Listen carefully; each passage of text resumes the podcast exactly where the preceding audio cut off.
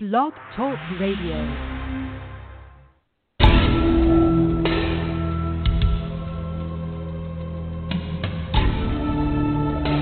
You are now listening to True Murder, the most shocking killers in true crime history, and the authors that have written about them. Gacy, Bundy, Dahmer, The Night Stalker, BTK. Every week, another fascinating author talking about the most shocking and infamous killers in true crime history. True Murder, with your host, journalist and author, Dan Zupansky.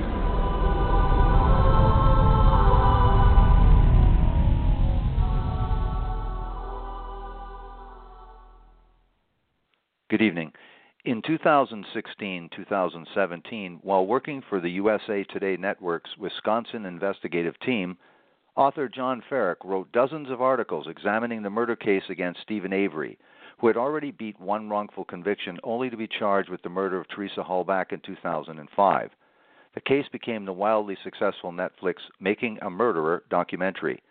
In Wrecking Crew, Demolishing the Case Against Steven Avery, Ferak lays out in exacting detail the post-conviction strategy of Kathleen Zellner, the high-profile, high-octane lawyer, to free Avery. To write this book, Zellner, perhaps America's most successful wrongful conviction attorney, gave Ferak unique access to the exhaustive pro bono efforts she and her small suburban Chicago law firm dedicated for a man she believes to be a victim of an unscrupulous justice system in Manitowoc County. The book that we're featuring this evening is Wrecking Crew, Demolishing the Case Against Steven Avery, with my special guest, journalist and author John Ferak. Welcome back to the program, and thank you very much for agreeing to this interview, John Ferak. Thanks for having me on again, Dan. Thank you very much, John, for this incredible. Congratulations on this book. You've got yourself involved with one of the most fascinating cases in American history. Let's talk about, just briefly, how you came to be in a position to be able to speak with Kathleen Zellner. We just spoke about this unique access. Tell us how you came to be involved with this. We talked about the investigative team that you were involved with. Tell us how you came to be involved with writing Wrecking Crew. The Mickey murder came out, as people may remember. It was late December 2015, and it really took the world by storm. I was in a position on that investigative team where I had a really tenacious, hard-nosed editor, Joel Christopher, who had some familiarity with the original trial of Steven Avery and Brendan Dassey. And Joel was a real bulldog and really wanted me to basically independently do whatever investigative reporting that I needed to do to really try to investigate some of the key facts of the case, the Teresa Halbach murder case involving Steven Avery especially. And it was shortly thereafter, I think it was just within a couple weeks of Making a Murderer coming out, Dan, that Kathleen Zellner announced to the media, announced to the world for that matter, that she was going to take on Steve Avery's case. Coming from Illinois, being born in Illinois, and having a brother who's a lawyer here in Illinois, I had some familiarity with the name Kathleen Zellner. She had been involved and made a name for herself around Chicagoland, championing justice for people that had been wrongfully convicted. And there was one case in particular, the Kevin Fox case, which is not that far from where I grew up in Joliet, Illinois, that was already familiar to me and my family. So I had some knowledge of who Kathleen Zellner was when pretty much everybody else around the world didn't know who Kathleen Zellner was, except that she had come forward and was going to take on this case and this crusade, this quest on Steven Avery's behalf. And so from that point forward, I really tried to do as many stories as I could to try to follow Zellner as far as just what avenues, what she was exploring with her defense work. And it took me several weeks, if not months, to eventually be able to have a phone interview with her and speak with her and let her know that I was really looking at this case independently, Dan.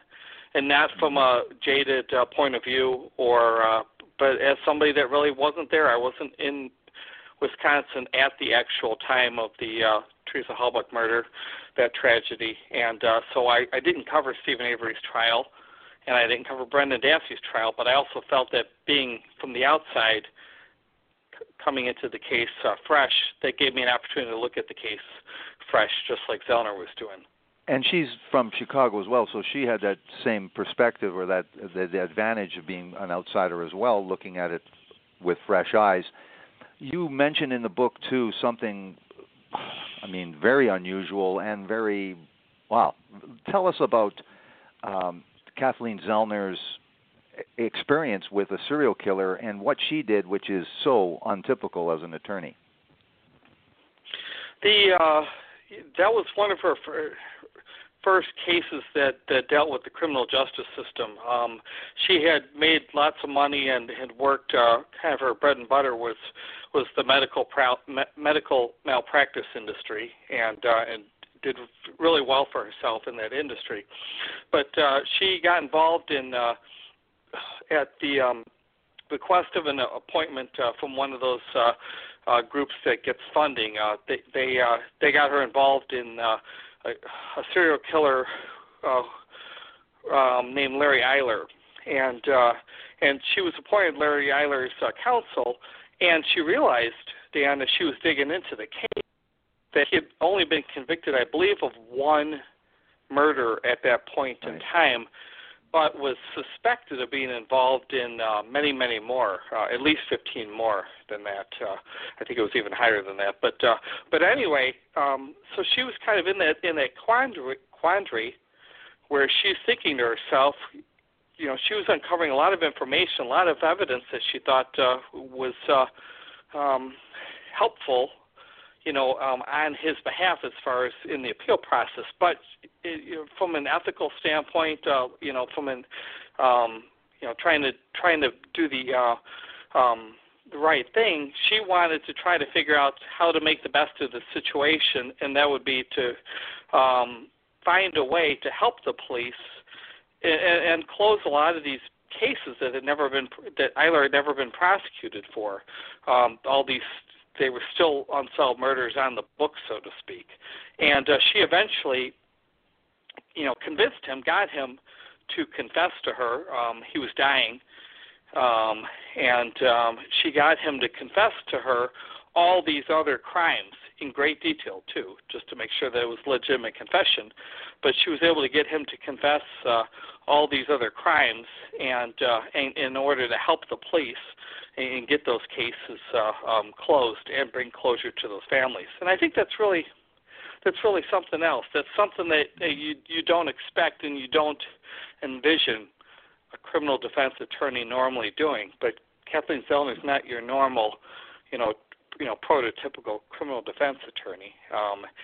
But she also had a revelation as a result of that experience, you know, or maybe an epiphany for that matter. But she realized that she did not want, from that point forward, to be representing people that were so-called guilty, you know, guilty suspects, guilty murderers, like Larry Eyler was. She knew he was a killer. He was a serial killer. She learned that, and she decided that she did not want to do that type of criminal defense work from that point forward in her career. Right. Now, in this, she had also, from that point, became a famous exoneration lawyer. At one time, Steve Avery found out about her through his then girlfriend. She was then contacted by her unsuccessfully. A few years later, Zellner got in contact with the girlfriend and then hence went to see Steven Avery. Now, involved in this case, and just like you involved in this, as you say, in an independent investigation, tell us about some of the things you found out about Teresa Halbach that nobody knew about at the time and rightfully should have been investigated and taken into consideration, as you do in the beginning of Wrecking Crew. It's one of those things that you know, Dan, and I think probably a lot of others that have devoted, you know, many years of their lives to investigating true crime, especially homicide detectives, know this. One of the proper ways to do an investigation is you start at the beginning and you do what's known as victimology. Oftentimes, victimology leads you in the right direction as far as, you know, to answer the question of motive and why somebody became a victim of a crime. And the Teresa Halbach murder, there really wasn't any of that, regardless of whether or not people believe Steve Avery and or Brendan Dassey were involved in the case. The fact is that there really was no effort, there was no investigative effort at the time of the crime to really do a lot of what I would consider, you know, homicide investigation 101, and that is, you know, study the victim, learn the victim's, you know, habits, traits, mannerisms, and patterns of life. And so because of that, there were a lot of people that were in Teresa Halbach's life, and she also was involved in what we would consider a lot of risky behaviors as well. There was a number of individuals that she was involved with romantically. There was she got involved she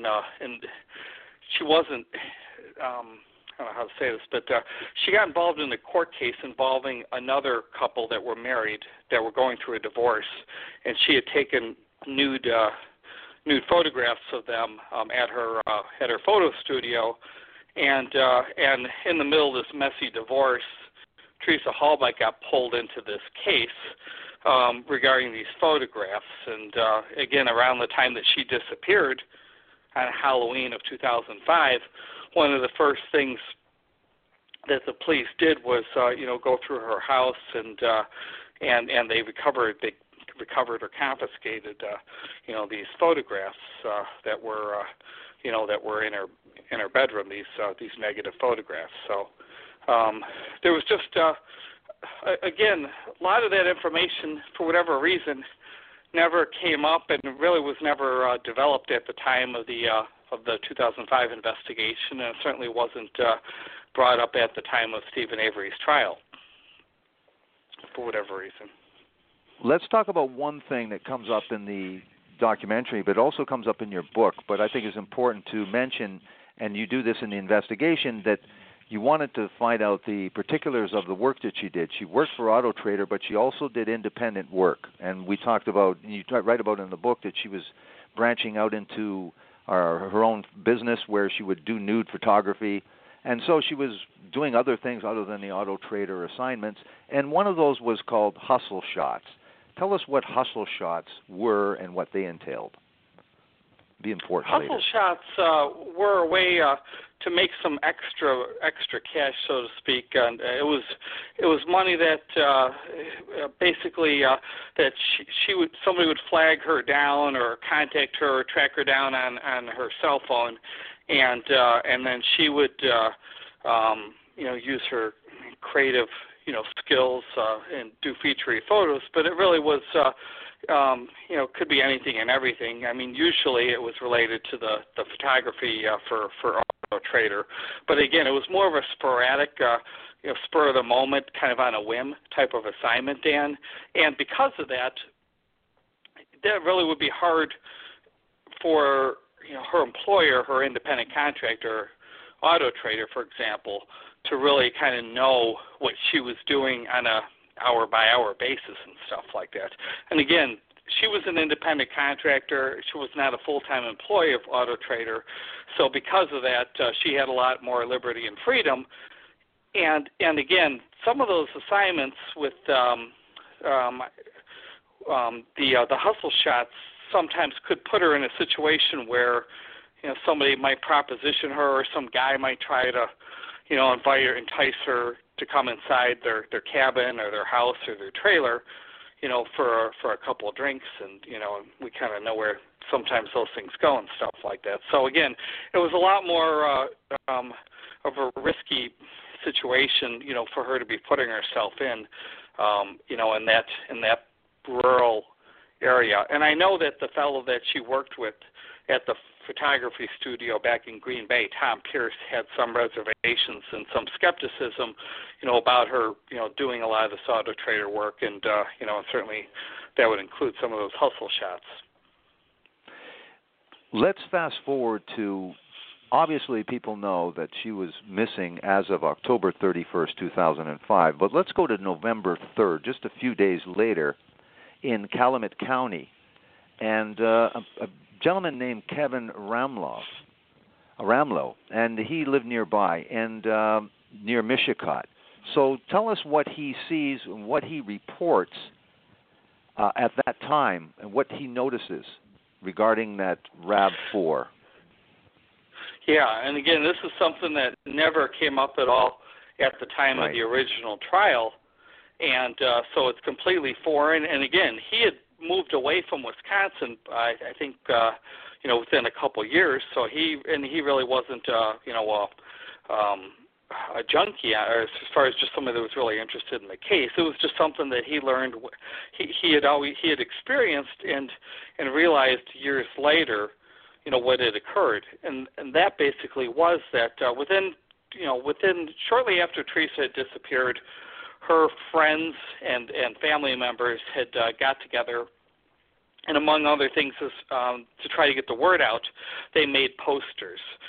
There were different posters that were distributed, but one of the posters had a couple different pictures of Teresa on it, and on the bottom, Dan, it had a photo of her Toyota RAV4, and again, the friends and family were trying to put these in as many locations that made the most sense as far as people were going to see, and so gas stations and convenience stores were obvious logical places to stick these at, and so Rahmlow just happened to be visiting the Cenex convenience store gas station later in that week, and he saw this poster, and it caught his eye because when he saw the picture of the vehicle, he realized that this was a vehicle that he had seen, I would say stashed, you know, kind of, you know, parked in an abandoned area, a remote area,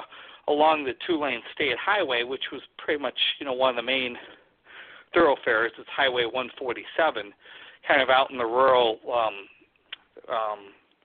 Manitowoc County area there. And so he sees this poster, and you know, a light bulb goes off in his head. And then there's another part of this story that's really fascinating for people that are interested, that have familiarity with Making a Murderer and some of the key players. Rahmlow, who had seen Making a Murderer finally by this point in time, and I'm talking a year after the original Making a Murderer came out, had realized that the face that he saw, the deputy that he saw, was one of the individuals that was a key person that was, you know, well known to the world in Making a Murderer, and that was Andy Colborn. So he is unwavering. I'm talking about Rahmlow, that he saw Andy Colborn at that gas station that day, that he saw the poster, and let him know, you know, well-intentioned, in a friendly type of tone, but just let him know that the vehicle that there's a poster for here happens to be a mile or so down the road, so to speak, and he basically told Colborn, you know, where this vehicle was. And as I know now, apparently this was sort of common knowledge back in the rural Manitowoc area around the time that this was going on. It just never came out at the time of the 2005 investigation. This apparently was never, there really were not any police reports, or very, you know, it just seemed to disappear, even though it was factual, and a lot of people had come forward in the county that thought they saw this green, or, you know, I'll just say turquoise, that's the way it's described, but this turquoise RAV4. You write that he saw this, he believes, November 3rd and 4th by the dam. So a couple days. I know it was over a 2 or 3 day period. Yeah, that's correct. Mm-hmm. Now, at the same time, there's other information that is uncovered, of course, by the Zellner investigative team. And while we're on this same still area that everybody will know what we're aiming for, basically, there was another person named Joshua Radandt at a gravel pit owner. Well, tell us more about Joshua Radandt and what he says he experienced. Again, tell us how the conditions or circumstances in which this team found out about this, because this was not initially known either. I was going to say, yeah, Radandt is Josh Radandt. His family for generations, I would say, has owned several of the sand and gravel pits that are surrounding. They're basically behind the Avery's 40-acre salvage yard. And with Radandt, one of the key observations he had made was that he had seen on that Halloween, so Monday, around the time frame that Teresa disappeared. But later that afternoon, he thought that he had saw, some type of fire, something off in the distance back at the Avery property, and he came forward as part of the Zellner investigation to give an affidavit to explain to her that he felt that he was being pressured by the police at the time that he gave his initial story to kind of change his story to give the impression that the fire was really at Steven Avery's, and he felt that what he saw was really probably a fire coming out of a burn barrel, and that was probably closer to Steve Avery's trailer and property, and that's commonly known as the Dassey property. There was also information too that Radandt had shared with Zellner that some of the state Wisconsin Department of Justice investigators had spoken with him and confided in him, and basically left him with the impression that Halbach's vehicle, was found or had traveled or was in the general vicinity of his property, and an area that's known as Kuss Road. So again, some of these are all revelations that really were not commonly known or common knowledge at the time of the original case. And one of the key points, too, is that Josh Radandt, again, was one of the first people to speak with the police after the RAV4 turned up on the far back edge of Stephen Avery's property. And Josh Radandt ultimately was never called by the prosecution at the time of the Steve Avery trial. And you see that with a lot of witnesses that, for whatever reason, they had important information, but they never made it on the witness stand at the time of the trial. Let's talk about the Dassey brothers. There's four: Brian, Bobby, Blaine, and Brendan, which was 16 and convicted, of course, everyone knows. Let's talk about what Zellner and obviously you had found as well in terms of Bobby Dassey and the computer and the searches. Tell us how you introduced experts that, of course, the information in 2005, if it were to be analyzed, would not have the advantage of today's technology and these experts and utilizing that technology. Tell us what they found via what method. Tell us what they found out about Bobby Dassey. Well, one thing that was known at the time of the original investigation was that shortly after Steve Avery's arrest, we're talking a couple months later, but the main computer of his nephew and the other brothers, that was taken into custody by the police. Zellner, years later, obviously 2016, 2017, 2018 here, but she's been able to determine that there was all types of really creepy, disgusting, violent pornography that involved also mutilation And there was just a lot of this this dark, I would say, dark web type of material. And this all really pointed to Bobby Dassey.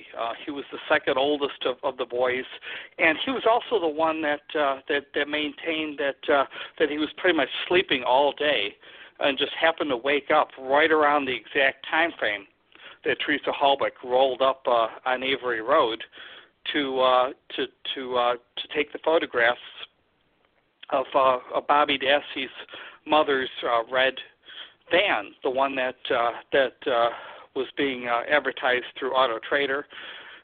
So you had Bobby Dassey basically being the star witness for the prosecution for Mr. Kratz, and ultimately taking the stand and telling the jury that he saw Teresa Halbach walking toward Stephen Avery's trailer, and maintained that he never saw her again.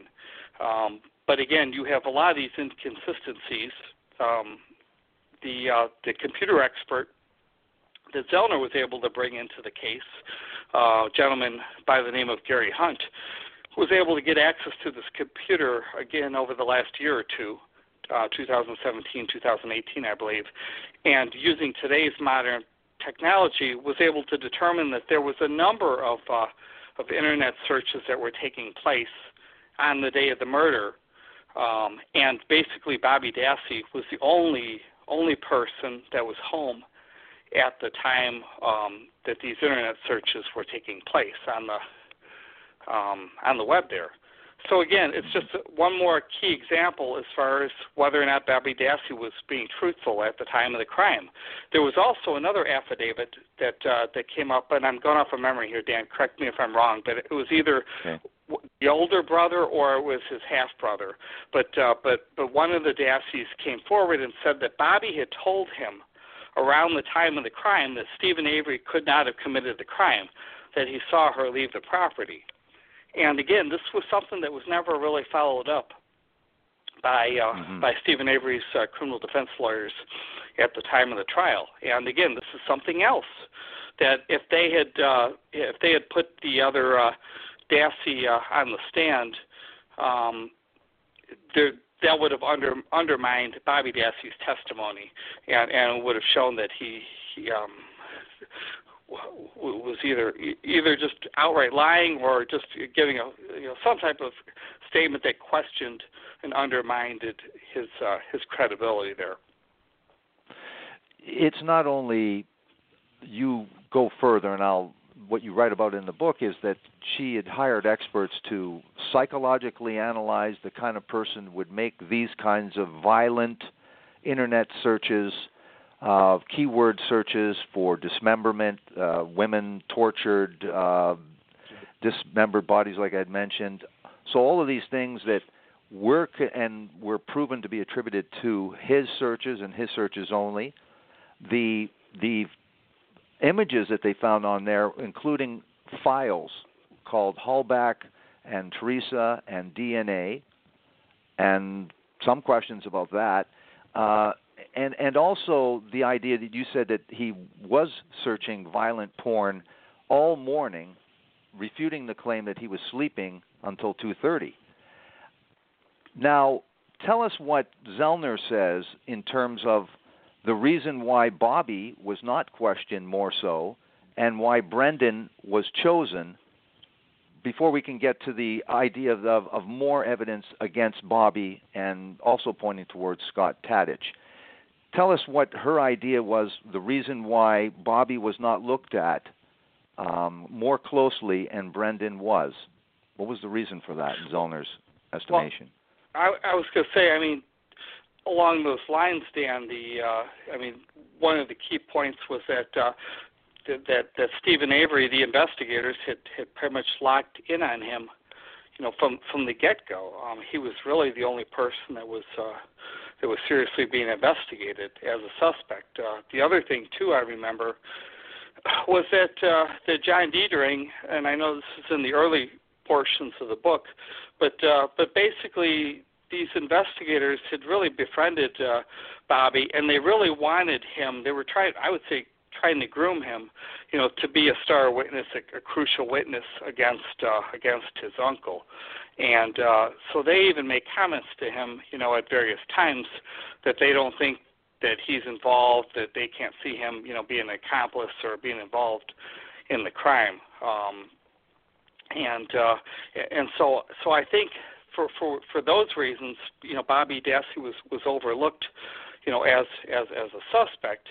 But it, again, when you look at some of the experts that Kathleen Zellner has hired, you know, and brought into the case, studying this, you know, these mutilations, you know, these very sick and twisted, you know, images that were on his computer, you know, the belief was that there's this kind of fits the profile. You know, as I think one of our experts, Greg McCrary, had pointed out, as far as that, I mean, some type of sexual, sadistic type of, you know, killer, and there have been a number of these individuals throughout the country, and again, you know, in Zellner's mind, you know, Bobby Dassey fits that type of, you know, profile or persona, and some of our experts agree and believe that's. I believe that's the case here. The other thing, too, and I don't know if this was something that you picked up on, too, Dan, or not, but one thing that Zellner had also zeroed in on was that Bobby Dassey basically was trying to assure the police that, hey, you know, I just happened to, you know, look out the window and I saw Teresa Halbach, you know, but it really was nothing, and then I went inside and I took a shower, and her vehicle was still there, and then I left and went hunting. But Bobby Dassey was also able to provide very, very detail about the clothing that she was wearing at the time of the crime, at the time of her disappearance.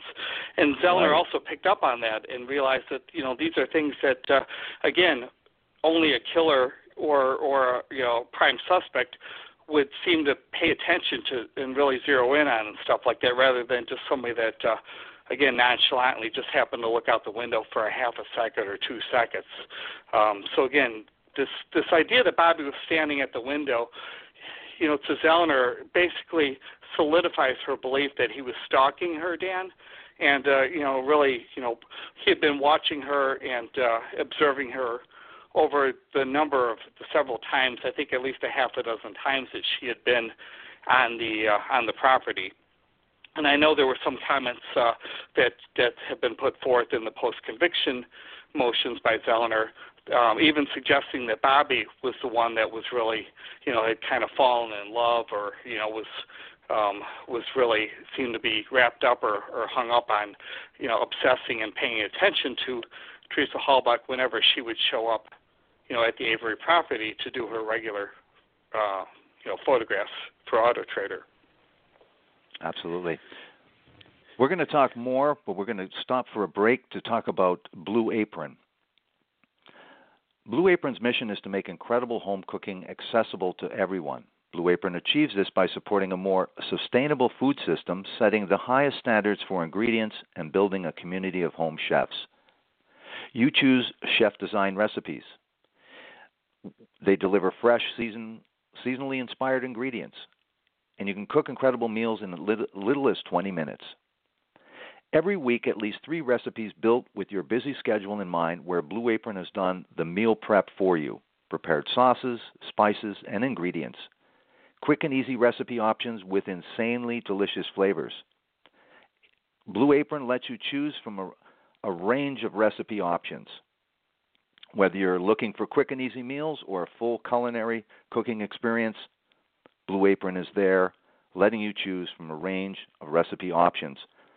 My wife and I cooked the hearty vegetable grain bowl with avocado and a creamy fig dressing. I was intrigued just by hearing the ingredients. And this is frike, which is an ancient Middle Eastern grain. It's basically young wheat seeds toasted, but it's combined with Brussels sprouts, toasted sweet potatoes, and apple and avocado, and with this fig spread, put together ourselves buttermilk and Dijon mustard. Incredible, amazing flavor. Never would have dreamt of this in a million years. I've never, ever seen this on any kind of menu. Fantastic, and we cooked it ourselves. So check out this week's menu and get your first three meals free at blueapron.com/murder. That's blueapron.com/murder to get your first three meals free. Blue Apron, a better way to cook. Now, John, we want to get to what Kathleen Zellner has put together in terms of what really happened with Bobby Dassey that day, Steven Avery, and Teresa Halbach. Take us to the timeline that she creates through this and is described in Netflix, but in more exacting detail in your book, Wrecking Crew, about what she believes happened and how. Well, you basically, we put ourselves around 2:30-ish or so, okay, Dan? And right. So it's 2:30. Kathleen, Teresa Halbach shows up to perform a very, routine, photo assignment for Auto Trader that pretty much would take her in and out of the property, within about 5 minutes or so, okay? And so, again, according to Zellner's theory and what her investigations uncovered, Steve Avery goes outside, and that's important to stress. Avery's always maintained that Teresa Halbach never went inside of his trailer. And again, just to remind listeners too, it was pretty much taboo. That the Auto Trader photographers were not supposed to go inside of homes, or trailers or apartments of people. That so again, that would seem to line up as far as that any transaction of money took place outside, in the yard. So let's just say that it happened that way, that Avery pays her the money. She got the photo assignment done within a couple of minutes or so. And again, we know based on, Dassey's own statements that he's watching from the window, kind of peering out the window, no matter what. Okay, he's watching this take place and stuff like that, okay? Mm-hmm. We have Teresa leaving then, so she pulls back up Avery Road, which again is probably about a quarter mile long. It's a longer road than you realize until you're out there. But it would probably take her another minute or two to get from where she was taking the photographs to actually getting back to Highway 147. Okay, it's a state highway, 55 miles an hour, two-lane road. There's usually not that much traffic out there, actually, believe it or not. You would have her taking a left and basically going up the road about a mile or so, and then you would get to an intersection that's called County Highway Q. And while this is going on, basically the belief is that Bobby Dassey got in his own vehicle, his black van, and followed her, to chase her down. And the belief is that somewhere, again, not that far from the intersection I just described, which is County Q and State Highway 147, not that far up the road would be a little half-mile two-lane road, a very, very, very seldom-traveled road. There's only about a dozen houses on there, and it's woodlands on both sides of the road. A very desolate area that's called Kuss Road. And the belief is that Bobby Dassey perhaps had flagged down Teresa. Again, it's middle of the daytime. It's around 2:45-ish or so. And, flagged her down and under the guise of, asking her to photograph his vehicle for what's known, again, as we talked about earlier, as a hustle shot. And again, Teresa Halbach being familiar with him, familiar with the Avery property and stuff like that, if it had gone down, if things had happened that way, that would not have set off any panic alarm, or left Teresa Halbach, fearing, that the end was here and stuff like that, because, again, Bobby Dassey would have been a familiar face to her, and she would not have expected anything terrible to happen to her at this point in time. Okay. Right. The belief is that, so again, now we're on Kuss Road, or we're basically around Kuss Road. And again, one of the reasons why that this theory seems to line up, Dan, is that Zellner's forensic experts, have analyzed the phone calls, and Zellner's belief is that the very, very last phone call that came to Teresa, the one that took place around 2:41 p.m. would have that phone call bounced off of a cell tower, which is commonly called the Whitelaw Tower. Whitelaw is a real small community, not that far from where we're talking about. But that tower is about 13 to 13.1 miles away from the actual Avery salvage yard property. So again, it wouldn't make sense for the call to be bouncing off of there unless Halbach was in the same general area where that call had taken place. Okay, so we basically we're putting them now on Kuss Road. The belief is that Bobby basically suggested, or she agreed to, let's just go right up the road there, because there really is a huge cul-de-sac up the road on Kuss Road there. It's a really wide area. I've spent some time out there this summer, took a lot of photographs, and just kind of walked the area from my own experience.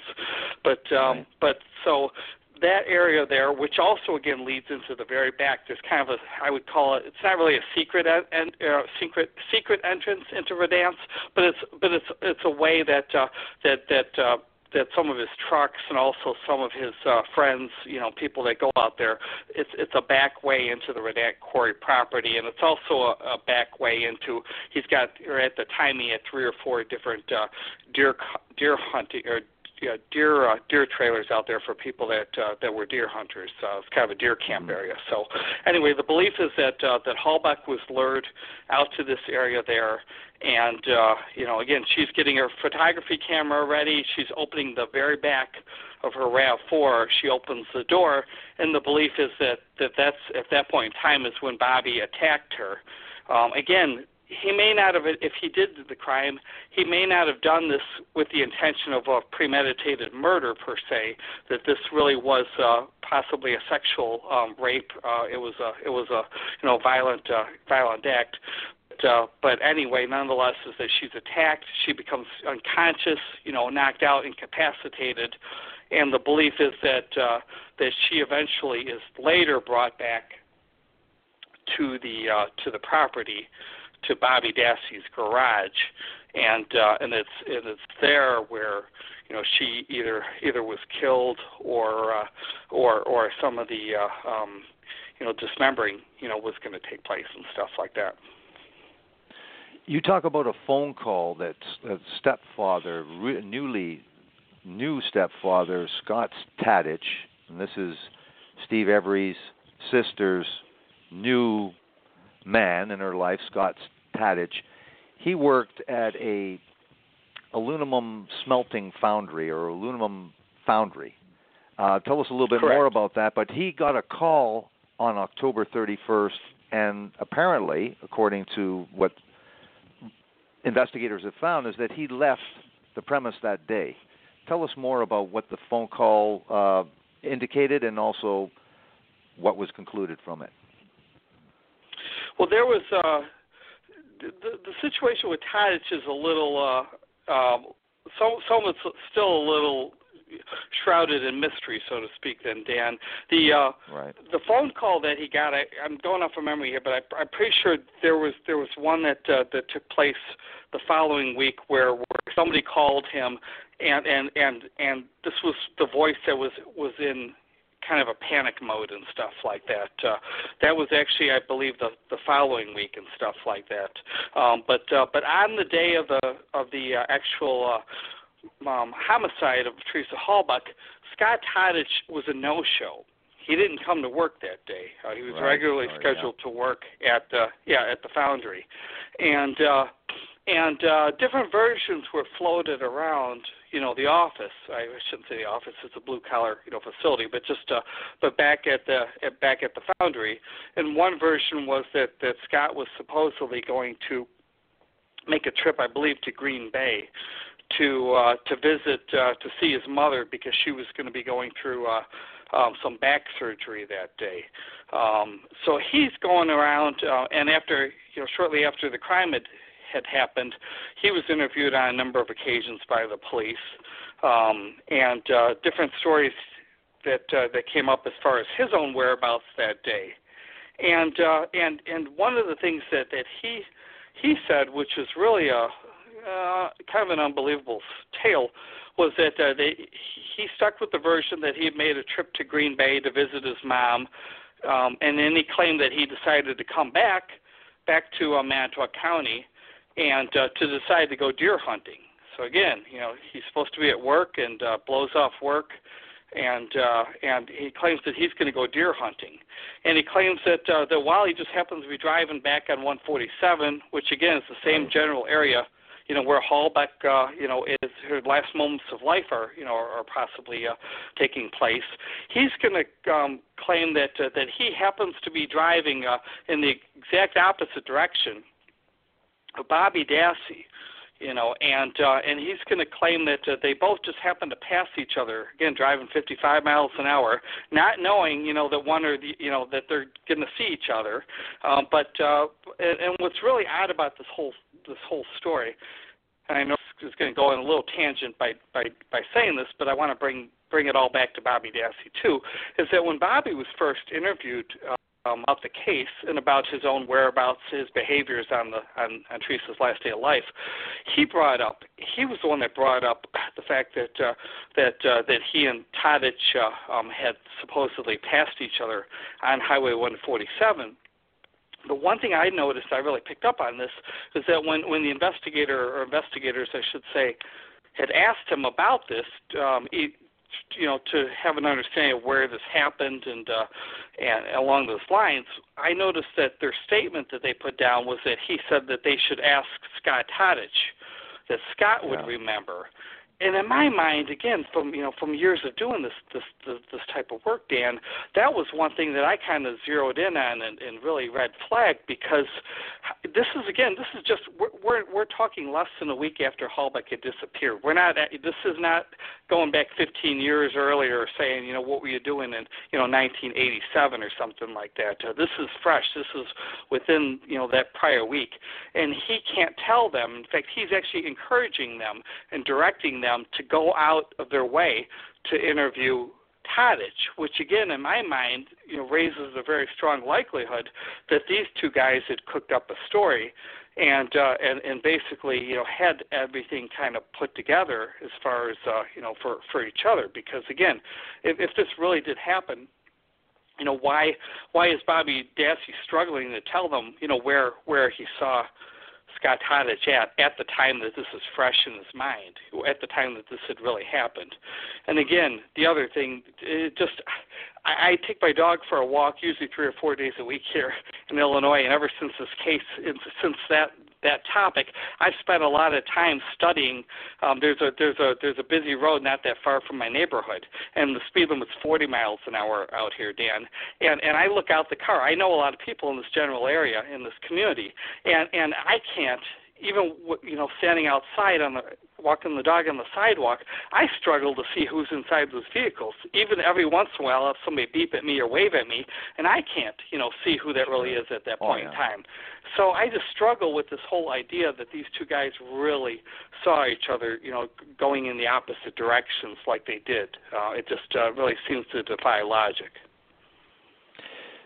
Now, Zellner goes farther than just saying that this is a case of obviously ineptitude, that this is a conspiracy involving certain players, and we don't have time to go through all of those, but people that watch the documentary know some of the names, the Colborn and Lank, and some of the people that were around when Avery was first convicted seem to be, as you write in the book, rewarded for their work and their loyalty, and then are in a position again to show their loyalty in terms of, seems, gathering evidence against Avery. You talked about some of the things she's found.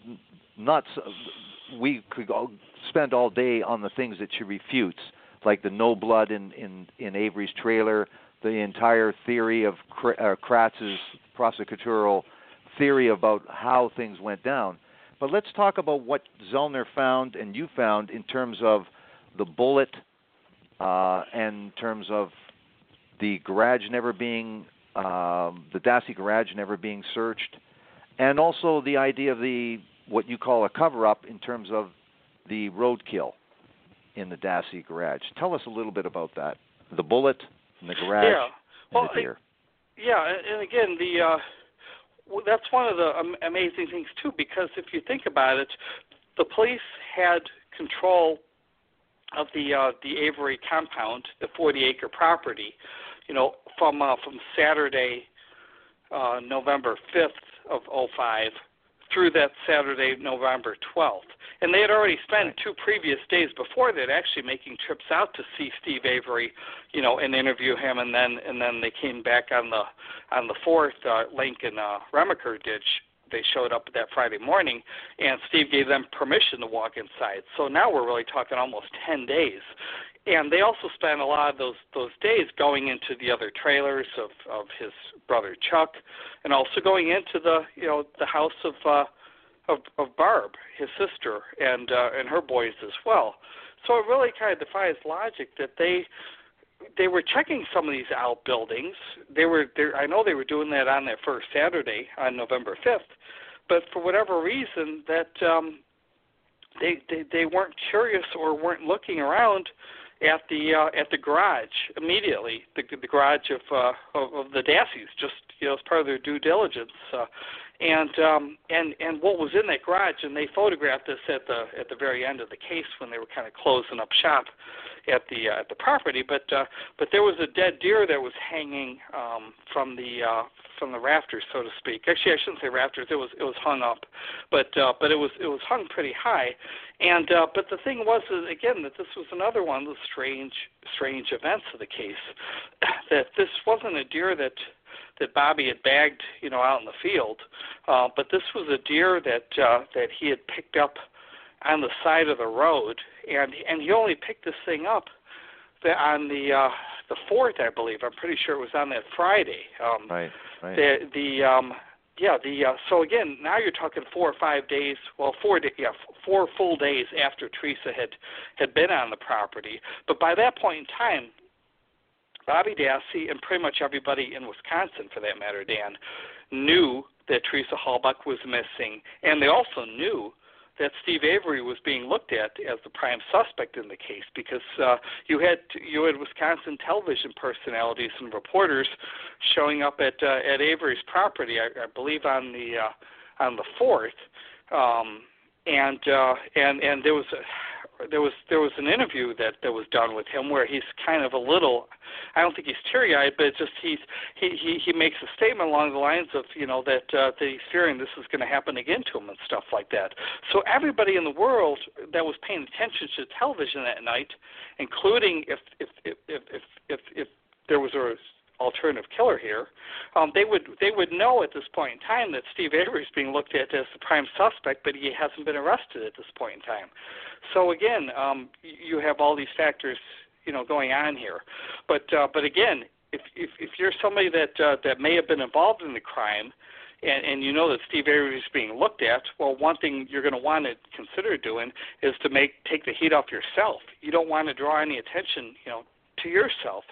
And again, this whole notion that Bobby Dassey is going to, you know, go, you know, start the engine for his vehicles, you know, for his van, and then drive around and then go find a dead deer carcass that he doesn't know who hit the dang thing, which also then, you know, raises the question, how the hell long had it been out on the road and stuff like that? Because again, as somebody who hit a deer in May of 2016 in Wisconsin and destroyed my van, but again, yeah. The goofy notion that you're going to pick up a deer from somebody that you don't know who hit it and or how long that thing's been laying there on the side of the road, and then bring that thing into your garage, and you know, it just the whole thing again is just very, very, very suspicious and stuff like that. But again, it would be a perfect ruse, so to speak, I would say, if you don't know if the police are going to eventually come back to the Avery Road and eventually start asking questions, you know, of you or your brothers or your mom or, you know, her boyfriend and stuff like that. If Teresa Halbach had been dismembered, you know, and her blood was spattered throughout the garage, what would be a perfect cover-up? you know, aside from putting a rug on the ground there, and again, you throw a rug on, you know, in the garage, that's going to look suspicious. But again, hanging up a dead deer, you know, that's pretty much been skinned, you know, and taken apart, that's going to draw some attention away from you and stuff like that. The police would think that that's normal, because that is normal. People do that. Thousands of people do that, you know, in a given week, you know, at that time of the year in November in Wisconsin. Let's talk about the burn pit. Zellner got a forensic fire expert with incredible experience. Tell us what he had said about the possibility of Teresa Halbach being burnt in Avery's burn pit, and also the idea that they found out about three locations of bones in a gravel pit near Kuss Road. The burn pit's an interesting one, and I have some familiarity, too, from actually having walked out there on the property and taken some close-up photographs just in the last year or two with permission from the family, because I myself wanted to get an understanding, Dan, of, you know, how this could have happened. And was it logical that you could have, you know, a bonfire out there that got this hot and would have, you know, basically burned up a body under those circumstances? Again, early November, late October, you know, at a time that's usually in the 30s, you know, or 40s at nighttime and stuff like that, right, too. But again, Zellner got a couple different experts. John DeHaan was one of them, and John DeHaan, right, I know is regarded as one of the, you know, the foremost experts, you know, in the United States and maybe even the world, as far as he's actually done numerous examinations, numerous experiments, let's call them, dealing with cadavers, to study cadavers under different heat, different intensities of heat. And the one thing that you normally need to have a body incinerate to the heat that's going to cause the body to break down like that, but also you need an enclosed setting, and usually a car or a car trunk or a steel drum barrel is the logical place that would take place. And again, her experts have studied all the property, studied the case. And the other thing, too, this is important to stress for people listening, the Avery's burn pit was really close. His garage, which looks like, you know, a 10-mile-an-hour wind would knock the thing over. It's just a real rickety-looking garage, but it must be sturdy because it's still standing, you know, 12, 13 years later, even though it looked that bad back then. But his garage is just rickety, but his garage is right on top of this burn pit, and not that far away from that, Dan, is actually there's a propane tank that's not that far away, and then right next to the propane tank is his red trailer. So you have all these four things right next to each other, generally speaking. The burn pit in the backyard, the detached red garage, the propane tank, and then the red trailer. And the notion that somehow that Avery, you know, was going to throw this body into the burn pit and have the body destroyed within a 3-hour period from 8 to 11 p.m. or 7 to 10, whatever it was, John DeHaan is 100% sure, positive, that the crime didn't happen that way. That's not saying who the killer is, but it's just saying that the factual allegations or the foundation that was made at the time of the trial in 2007, the crime, no matter what, did not happen the way that it was portrayed at the 2007 trial. And again, this isn't just, you know, some armchair quarterback here or somebody on the internet, you know, that's on Reddit. This is John DeHaan, who's one of the best experts, fire experts in the country, that's making these conclusions and is willing to sign his name to a sworn affidavit on this topic, Dan. Along with that, they examined the bullet, and found that there was no bone. Tell us what the significance of finding no bone attached to that bullet, and what did they find attached to that bullet, which was very interesting and explainable. Well, you had, again, Zellner went out and tracked down another one of the country's best experts, ballistics experts, a gentleman in Arizona. Luke Haig is his name. And again, they did numerous ballistics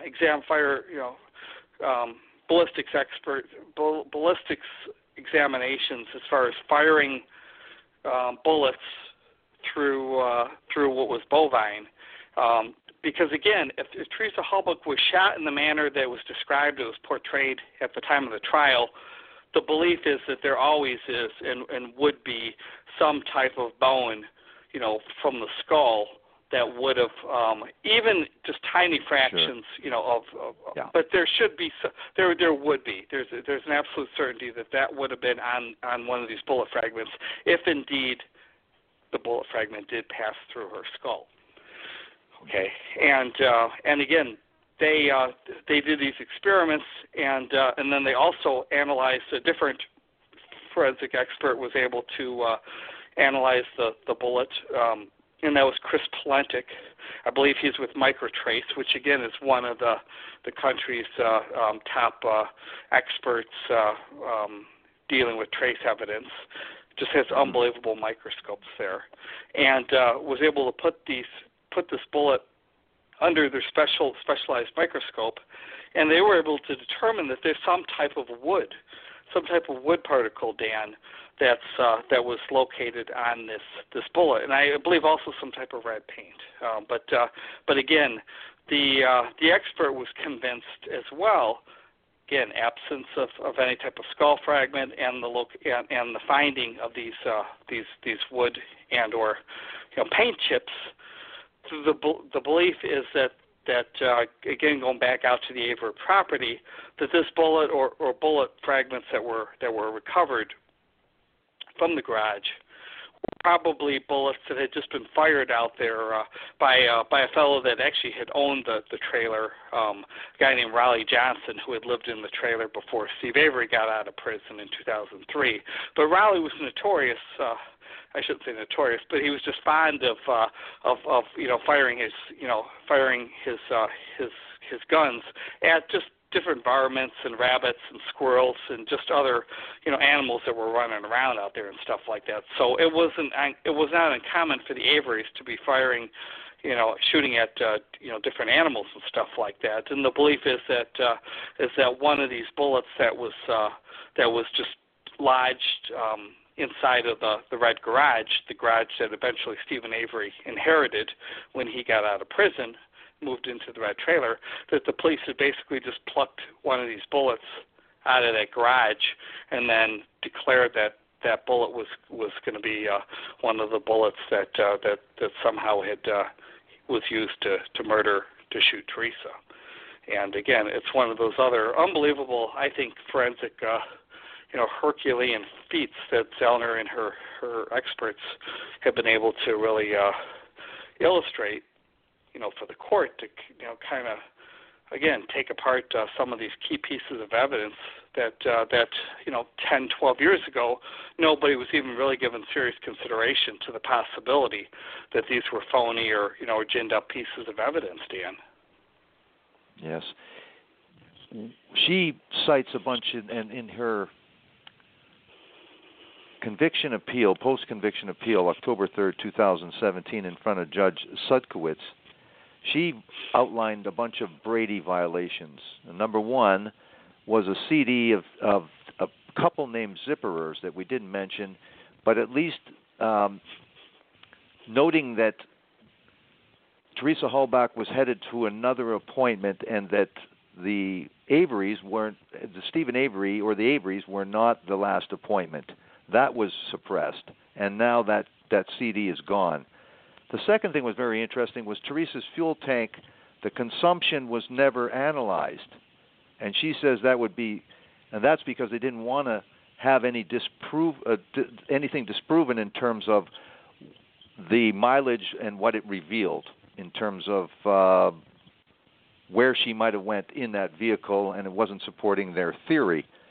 She also talked about the highly questionable flyover that was conducted November 3rd that did not find the vehicle, and she has assertions and contentions regarding that as an intentional miss in that flyover. And then number four, the affidavit from the quarry owner that we mentioned, that he talked about, that he said that the Department of Justice had told him that the RAV was driven through that property, from the Radandt property itself. Tell us what Judge Sutkiewicz, what her decision was October 3rd, 2017, and why. Well, I was going to say, there's really not a whole lot to say, because she really didn't give much detail. In fact, I'm going off of memory here, Dan, but I think that her total ruling was only about 6 pages, 7 pages tops, and so the long and short of it is just that she didn't agree with Zellner's petition or her arguments, and that she didn't find anything that convinced her otherwise, as far as that these were pieces of evidence that the prosecution had intentionally withheld from the original trial lawyers, Jerry Buting and Dean Strang. And it just, like I said, for a case where Zellner had originally filed, about 1,200 pages of filings asking for permission to do scientific testing on different items of evidence back in August of 2016, to her eventual filings in 2017, where she got into more detail about these Brady violations that she had uncovered. The opinion that was rendered by Judge Sutkiewicz was just really, shallow, and it really didn't offer much detail as far as why she came up with these conclusions. And you compare that to the federal judge, the one that originally had ordered Brendan Dassey out of prison, in August of 2016, and that Judge Duffin's ruling was around 90 or some 90 pages or so. So this, right. Again, just regardless of what you believe about the case, Sutkiewicz's opinion, in my opinion, just basically sent the message that this is somebody that really didn't want anything to do with this case. She really wasn't going to roll up her sleeves and really analyze the evidence, and even have a study this case, like we're studying this case, Dan, and stuff like that. In fact, and I know this is a very small detail, but I put it in the book just to stress, how she really wasn't in touch with this case. But she actually, in a written ruling that again is a legal opinion, you would think that she would get the names of people right in the case, and at the end of her opinion, she makes a reference to Steven Avery's nephew, the one that's convicted in this case, the one that whose conviction had been overturned by the federal judge, and she refers to him as Brandon, Brandon, which again is started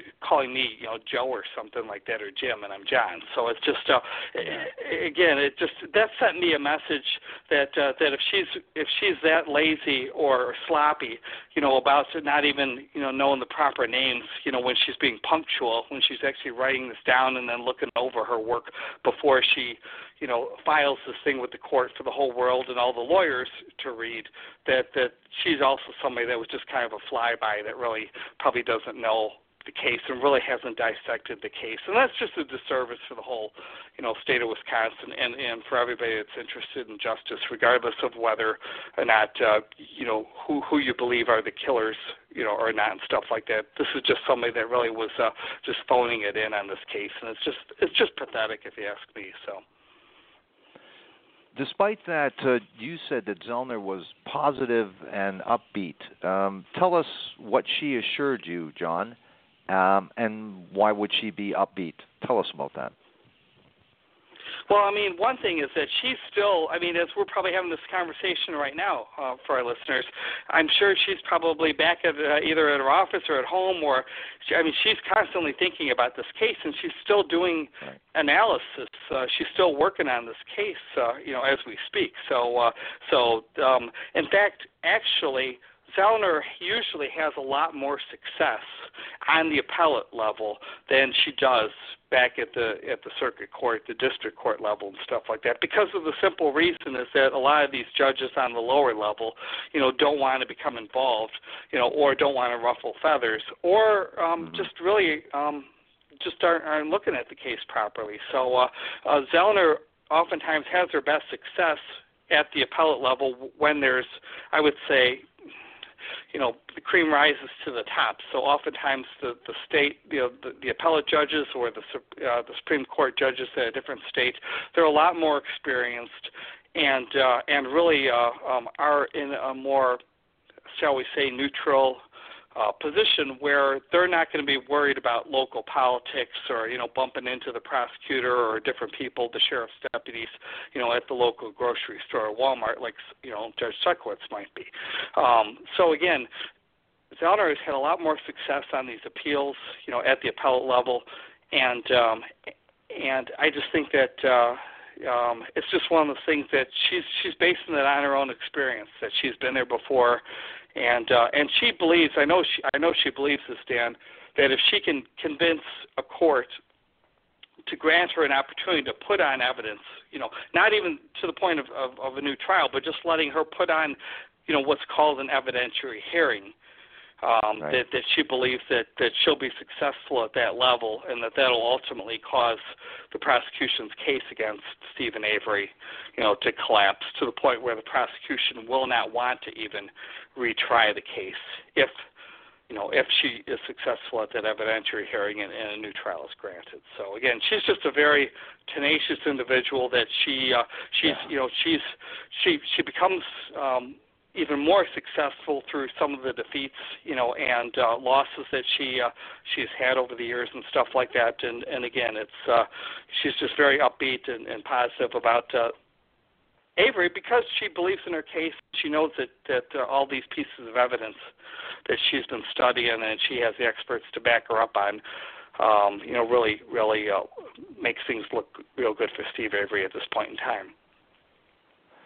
We also didn't go into some of the evidence that she was able to get from the new experts that she brought on board, but some of the more compelling evidence is, and also offers an explanation that confounded Strang and Buting at the original Avery trial, and that was concerning the theory that they put forward that the blood that was planted in the RAV4 was from a sample that turned out to be not the source of that DNA. So she goes and does the investigation in this, and you chronicle all of it, where she gets the blood spatter experts. They do the experiments. It's shown in the documentary as well. It's gone into more detail in your book about exactly what they found and how they found that. So she has done an exhaustive job with her investigative team, and congratulations, John, you have done the same with this book, really explaining the case for Kathleen Zellner to be able to exonerate Steven Avery at some point. And she has said, you write in the book, she said to her followers, maybe 500,000 on her Twitter account, to hang in there because she believes he's innocent and that she will prevail. Isn't that correct? Yes, it is. Yeah, and again, it's one of the things that tomorrow may be the day somebody else will come forward, a witness will come forward, or it could be a week from now. So it's one of the things that she hasn't stopped doing her investigation, you know, and she's even just in the last month or so, Dan, gone back into the Dassey garage, if I'm not mistaken, and taken some samples, and is still, again, she's doing the work that the investigators didn't do back in 2005, and wouldn't that be something? You know, if lo and behold, that analysis that she's doing right now on the garage floor would really turn out something like Teresa Halbach's blood on the ground. So we'll see. Absolutely. I'm sure that I'm certainly convinced that Kathleen Zellner is the person to be able to free Steven Avery, and I am even more convinced of everything that I've read. And we talked about there are people that believe that certainly Steven Avery and Brendan Dassey are absolutely, unequivocally guilty. But this really, really opens your mind to the good possibility of a conspiracy by judicial officials to frame Steve Avery once again. That's been incredible. I want to thank you very much, John Ferak, for coming on and talking about Wrecking Crew, demolishing the case against Steven Avery. I know this is a Wild Blue Press release. Tell us how they might find out about your other work that's been featured on this show and find out about this book. Yeah, I was going to say the opportunities out there for people. Oftentimes, just go to wildbluepress.com, and again, 3 of my other books that I published with Wild Blue Press are available there, including my 2016 book, Failure of Justice, which chronicles the largest wrongful conviction case in the United States' history. 6 people that were wrongfully condemned in the state of Nebraska for a crime they didn't commit. The other opportunity is just go to Amazon. You could pretty much find all 5 of my true crime books on Amazon as well. And again, oftentimes I've written about wrongful conviction cases. I've studied a lot of these cases and just really have taken an interest in this type of work. So again, Amazon or Wild Blue Press are probably the 2 best places to go. Well, thank you very much, John. It's been a pleasure, a great pleasure. Thank you very much, and congratulations on Wrecking Crew, demolishing the case against Steven Avery. An incredible work. Thank you very much, John. Hope to speak to you again soon. You have a great evening. Good night. You too. Thank you very much again, Dan, for the opportunity. Have a great night. Thank you. Good night.